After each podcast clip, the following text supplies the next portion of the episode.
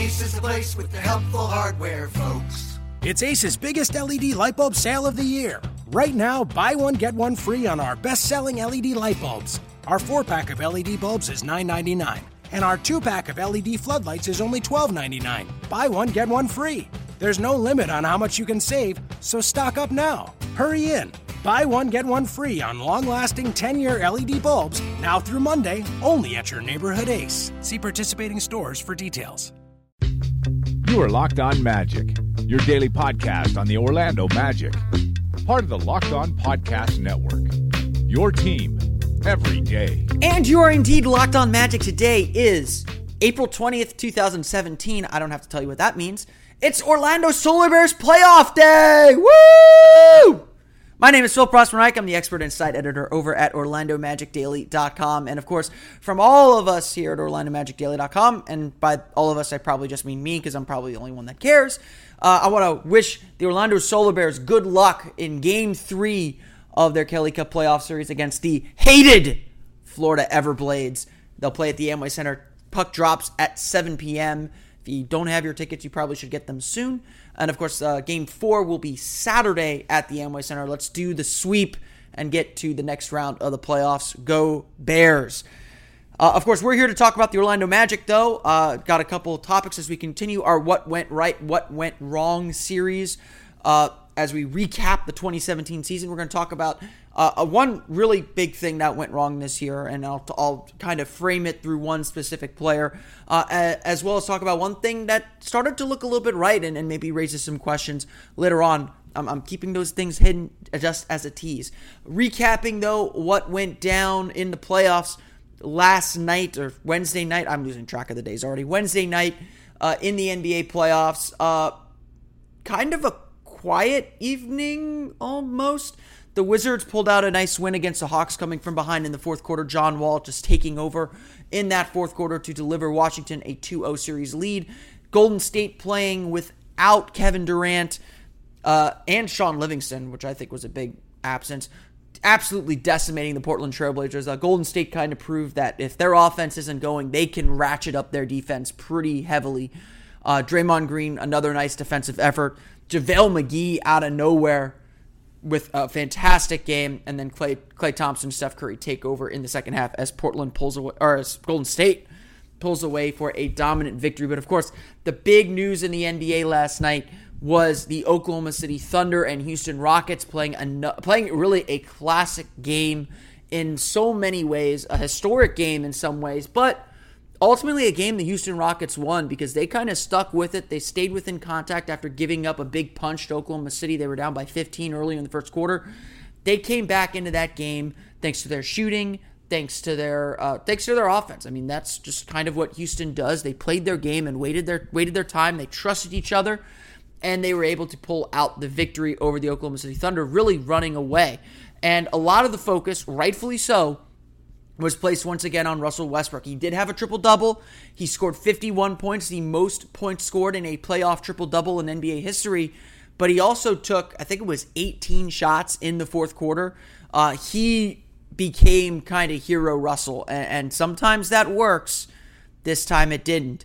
Did not get anyone involved, was jacking up bad shots, wasn't getting into the paint, creating for others, creating for himself. The assists were maybe a little bit more important than the points because, you know, he can score, but he's got to get others involved. He's got to keep getting everyone else involved. And in the fourth quarter, it became let's stand and watch Russell Westbrook. It wasn't even let's stand and watch Russell Westbrook. Let's it's just oh here's Russell pull up. Let's get back on defense. And and that's not a good way to keep everyone engaged. Um, Westbrook, I, I made this comparison while I was watching the end of that game. Westbrook looked like Tracy McGrady back in his Magic days, where he knew he had to carry the team to the finish line and he knew he could not trust anyone else on his team to, to help him. And that's a really tricky place to be. You can maybe get away with it in the regular season, but in the playoffs, you can't get away with it. And, and Westbrook's right. His box score doesn't matter. His scoring line doesn't matter. It doesn't matter that he scored 51 points in this game. The team came out with a loss in a game that Oklahoma City should have won. I'm not saying if, if Russell passed on a couple other shots, um, they would have won the game. I think Houston was playing really, really well. They got themselves back into that game too, but Westbrook kept that door wide open by not getting his teammates involved and, and taking very, some ill-advised shots. I mean, these weren't even good shots. These weren't rhythm jumpers. They weren't him attacking the basket and, and just missing, you know, out of the breakneck speed that he plays. He was pulling up and settling for jumpers, and he was making them earlier in the game. Didn't make them at the end of the game, and and you know the Thunder have got to find a way to get him to trust his teammates. Um, I think Billy Donovan said after the game that uh, you know, it, it's not necessarily bad that Westbrook scored all those points, but it's got to come within the flow of the offense. You got to trust each other. The assists are more important than the points sometimes. That was a big point that they made on TNT after the game as well. So the Rockets take a 2-0 lead. I anticipate Oklahoma City bouncing back. They are a good team. Victor Oladipo, uh, Matt, you know, everyone's interested in Victor Oladipo. Seemed to settle down a little bit. Still some playoff nerves. The Rockets are letting him shoot the ball, which he is not good at. He is struggling to shoot from the perimeter, which is something Magic fans have known for for quite some time. Uh, and uh, you know, this is what the playoffs do. The playoffs reveal your greatest weakness. They they the teams are able to pinpoint your weakness and expose it and you've got to be able to fight through it and get to your strengths or make your weakness a strength in the playoffs. So we're seeing that throughout the postseason right now. You take a look at Boston down 2 0 in their series. Their weakness was rebounding, and Chicago is exploiting that weakness to full effect as they take that surprising series lead. Um, tomorrow should be an interesting day in the NBA. Got Pacers Cavs game three. You've got Spurs Grizzlies game three. Take that for data.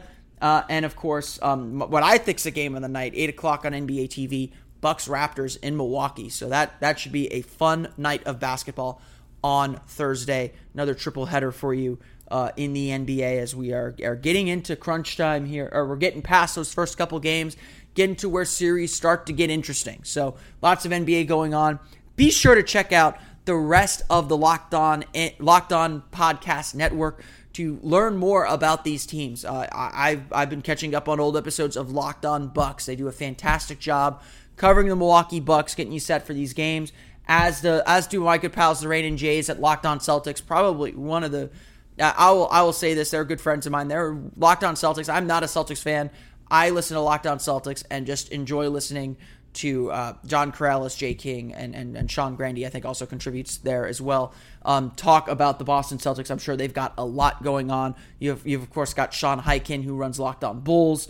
Um, our good friend Fred Katz runs Locked On Thunder. So if you're looking for anything about any of the teams in the NBA playoffs, type in on Audioboom or iTunes, Locked On, the team you're looking for. So Locked On Bucks, Locked On Bulls, Locked On Celtics, Locked On Pacers, Locked On Cavaliers, Locked On Cavs, I think it is, Locked On Thunder, Locked On Spurs. Um, good pal Jeff Garcia does Locked On Spurs. If you're looking for insights into any of these games before the NBA playoffs, before the NBA playoff playoff games get too deep into them, check out the Locked On Podcast Network. Just like Locked On Magic, daily content on the teams, uh, especially at playoff time. That's the place you want to go to learn a little bit more about these playoff matchups from the experts that know them.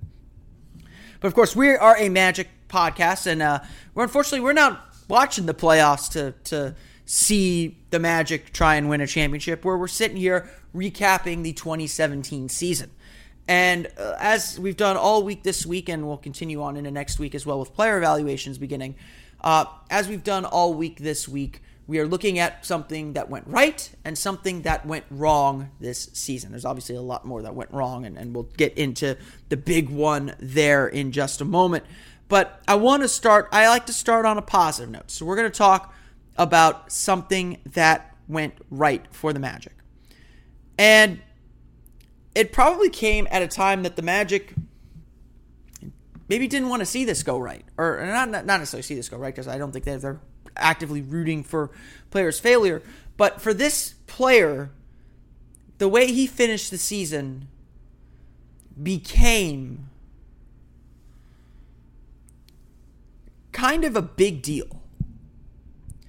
I I I jokingly said this after after last week's finale against the Detroit Pistons that by making those three jump shots to beat the Detroit Pistons, Elfrid Payton may have saved his job. And it was a complete joke, but it has a little bit of ring of truth to it. Because with those three jumpers and with that victory, the Magic ended up falling from a tie for fourth most lottery combinations to fifth most lottery combinations. Philadelphia getting the fourth most lottery combinations. Orlando getting 88 in the upcoming NBA draft lottery in less than a month from now. It was a complete joke, of course. You know, who knows what direction the Magic are going to go? Everyone kind of believes that Rob Hennigan was a big Elfrid Payton fan. frankly, defended him against Scott Skiles at the end of the day, uh, and believes in what Payton can do. And now that, whatever you want to call it, that protection is gone. And everyone kind of felt that Hennigan was probably gone as the season wound down anyway.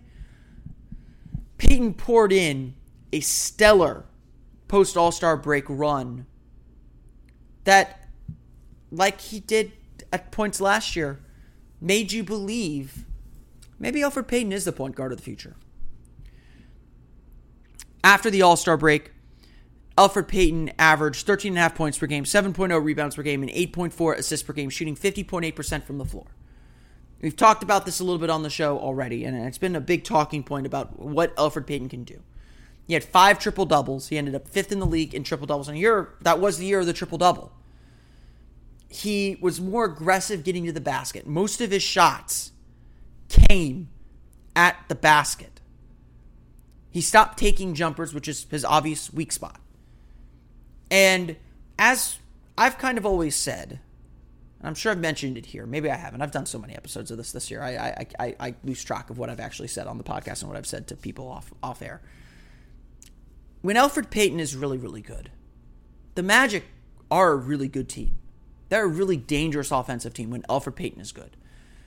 It was that way last year. It was this that way this year. When he is able to get downhill and get to the basket, he can cause defenses to collapse and get others involved. He is a smart passer. He is a good passer. But he doesn't always have that north south aggression that he needs, especially because he doesn't have the jumper to keep defenses honest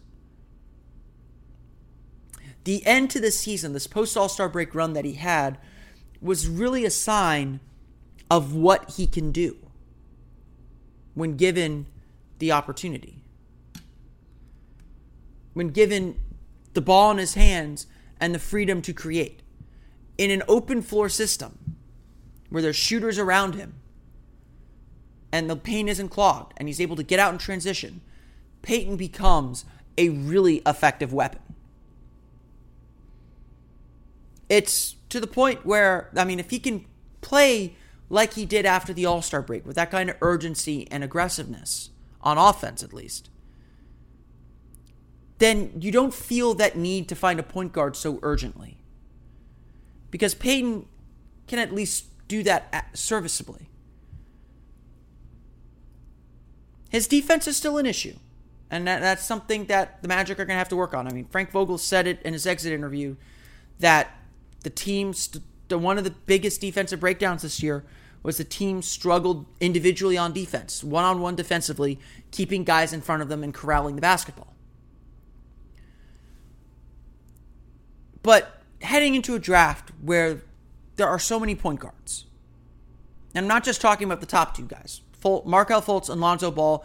If you get a top two pick, I'm sorry, Elfrid Payton. We're going with Markelle Fultz or Lonzo Ball. Those two guys are really special with their athleticism, their scoring ability, especially defense. You can you can teach them. But let's say the Magic do end up picking fifth or sixth. Are they really gonna purposely look for a point guard, or, or are they going to be willing to say Elfrid Payton is perfectly all right? If he plays the way that he did after the All Star break, I think you become a lot more comfortable with that. There's a point in this draft where you'll say Payton's fine. I mean, I don't, I don't know if it's De'Aaron Fox for you. I don't know if it's uh, Frank Ntilikina for you. I, I don't know where that point comes.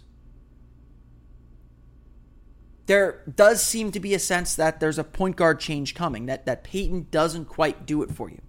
And I think that's perfectly fair because you can't look at this about 25 game segment and forget about the previous 57 games where Payton was inconsistent. Seemed un, you know struggled to run the offense. Struggled on defense especially.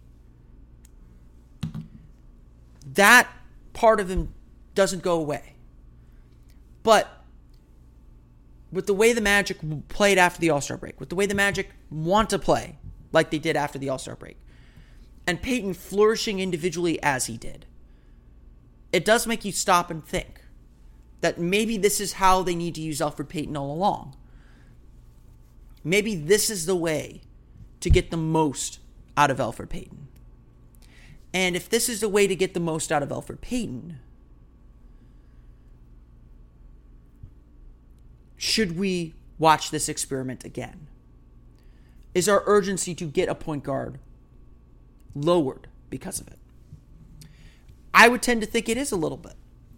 You know, I uh, while I, I think some of the triple doubles were empty stats, and I think the defense is still a huge concern with him. I think that what we saw from Payton after the All Star break is something sustainable for him. That's a style of play that always fit him. And he finally got to play that way. It was a good run for Elfrid Payton to end the season. And it provided, again, some hope that the Magic are better than they think. Better off than they think at the moment. As you can tell, we are beginning to grasp at straws here at things that did go right. This is a small sample size. These are big questions that the new general manager is going to have to answer. But at least Payton gave them some food for thought before they have to answer that question. Ace is the place with the helpful hardware, folks. It's Ace's biggest LED light bulb sale of the year. Right now, buy one, get one free on our best selling LED light bulbs. Our four pack of LED bulbs is $9.99, and our two pack of LED floodlights is only $12.99. Buy one, get one free. There's no limit on how much you can save, so stock up now. Hurry in. Buy one, get one free on long lasting 10 year LED bulbs now through Monday, only at your neighborhood Ace. See participating stores for details. But as I alluded to, there's always a flip side when it comes to things like this. Elfrid Payton was great on offense, but he was bad on defense. And while statistically he still had a positive defensive box plus minus, so he was he was above the replacement level. Just watching him play, there were still many of the same struggles that plagued him his sophomore year.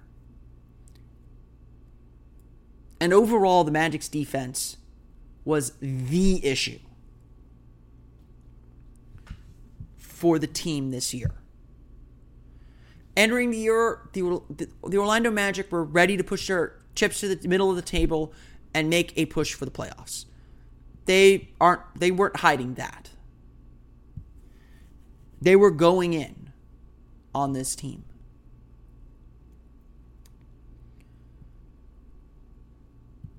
And so they had a decision to make. Where do we put our eggs here? What kind of team are we trying to build in this one summer? And after, you know, looking at the roster, it didn't take a genius to say, well, this team's not going to score a lot of points. This isn't this isn't a offensive juggernaut. Our best bet is to build a defensive team.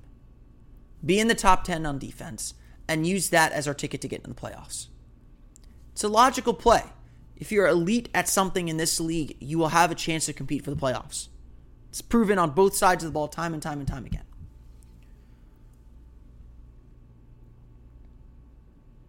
And so they began piecing together the team. And and also the Magic were starting off at a good spot too.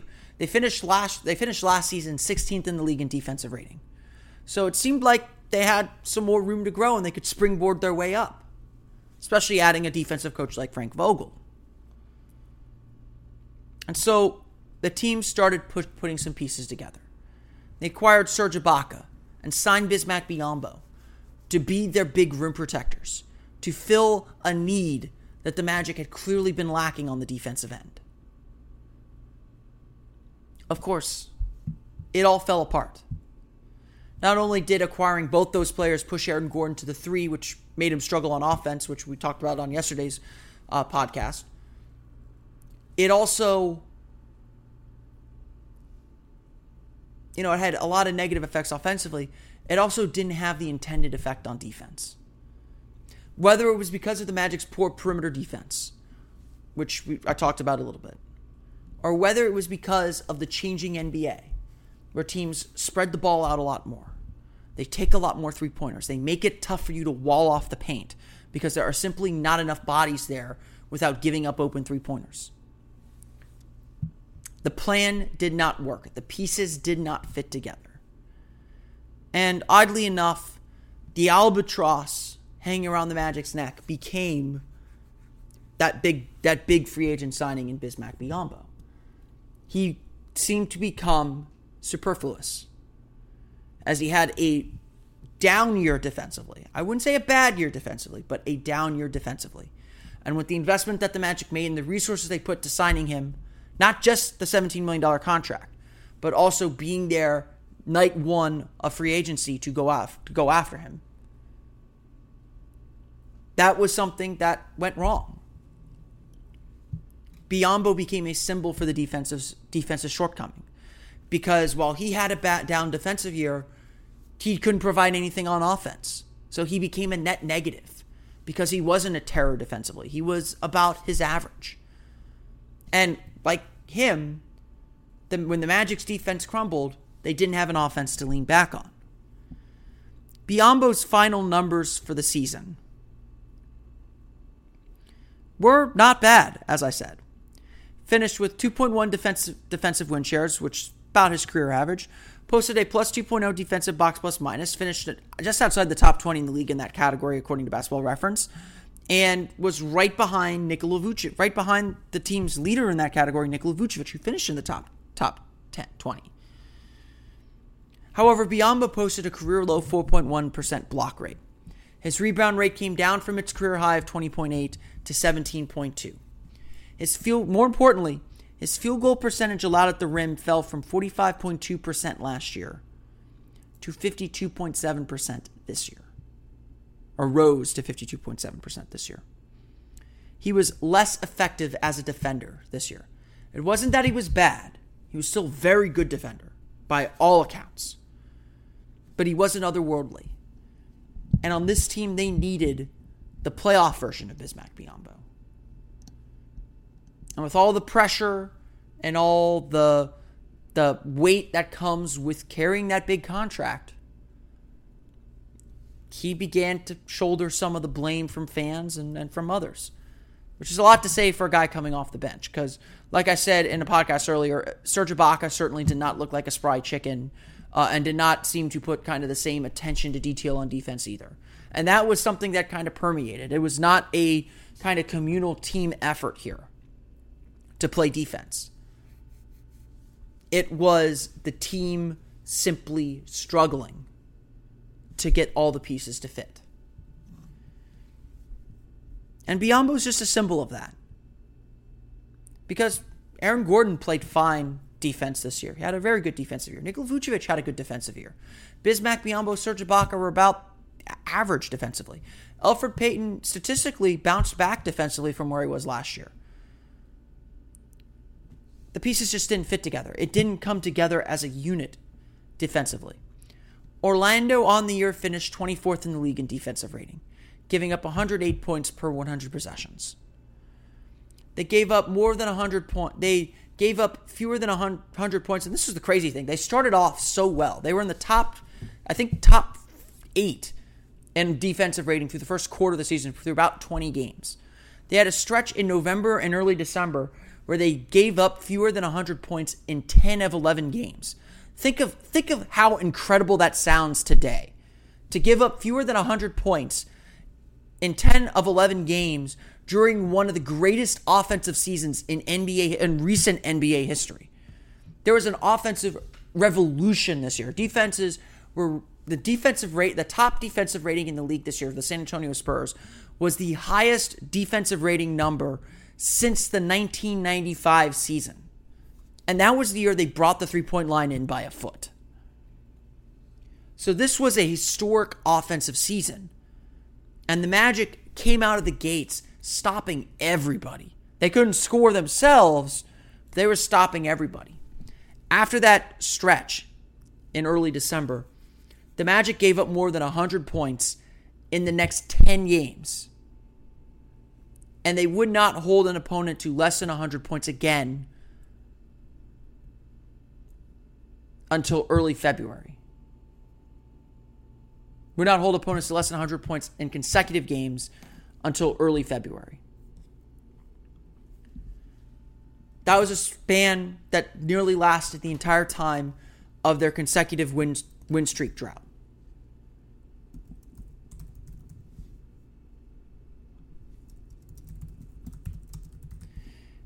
Again, their defense was a major symptom of their struggles. It was the symptom of their struggles. It was the symptom of their failure this season. They could not get their defense to come together.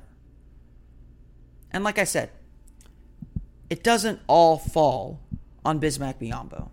I bring him up as an example of how I bring him up more as a narrative example, less than a actual cause. I mean, I think Evan Fournier had a really bad year defensively. Terrence Ross was okay. The bench was particularly bad defensively. But Biyombo was the new guy. He was the guy that was meant to transform the team. And he didn't quite deliver to the level that the Magic needed. He was about his career average. And unfortunately, that's really not what the Magic paid for. And since the Magic didn't get that, they will be in the NBA draft lottery on May 16th.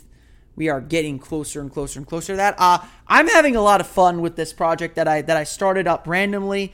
The hashtag one lottery per day.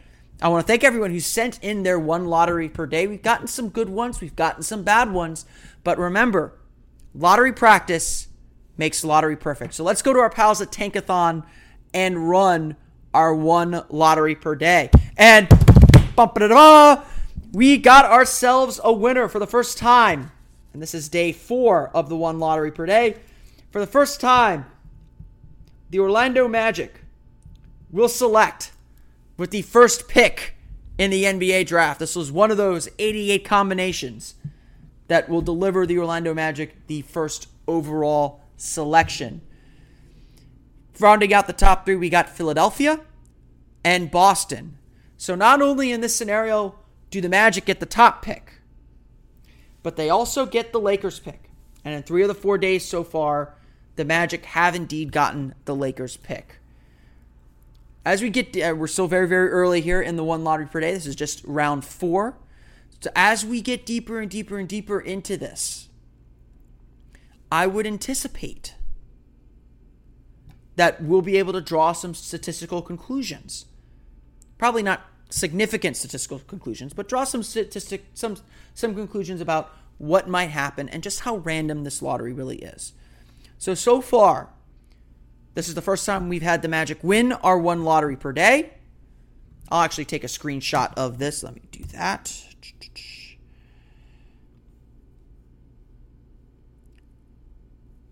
Screenshot taken. I'll share that on the Twitter account at Locked On Magic. So we have our first Magic win for one lottery per day. Who would the Magic pick with the first pick in the NBA draft? Um, and now they're gonna make me redo the lottery. I don't care. Uh, I if I were the Magic, I would take um, Markelle Fultz with the top pick. I, I, think he is the best player in this draft, uh, and I think that um, if the Magic do get the opportunity to take the number one pick in the draft. They absolutely should take Markelle Fultz from Washington. Long way to go, obviously, in some of the preparations and some of the review of this. Uh, but that's that's where I would go if the Magic win the lottery at, at this moment. Of course, I've still got some draft prep to do. Um, but what I saw from Fultz, I saw Fultz play like two or three games this year. He was hurt in a couple of them, and he still looked like the best player on the floor. And I'm I'm really impressed with with the with the skills and abilities that he has. And I don't think he even showed all of it at Washington because Washington was just such a weird environment for him. Uh, so, first time all week in our hashtag one lottery per day that the Magic have won the lottery. Again, lottery practice makes lottery perfect. Uh, if the Magic were to win the lottery and get the Lakers pick, I think that would be just about perfect for this team on May 16th. Still got a long way to go before that. About 26 days, I think it said on, on Tankathon. I'm not going to go back and look. Please send us your hashtag one lottery per day on Twitter. You can take a screenshot of your lotteries. We'll share them on the Twitter account at Locked On Magic as well as on at OMagic Daily. Use the hashtag one lottery per day. Remember, only do one lottery per day. Don't want to don't want to waste don't want to waste these these good uh, these good lottery scenarios uh, too much, I suppose. Um, but again, lottery practice makes lottery perfect. That's what I always say.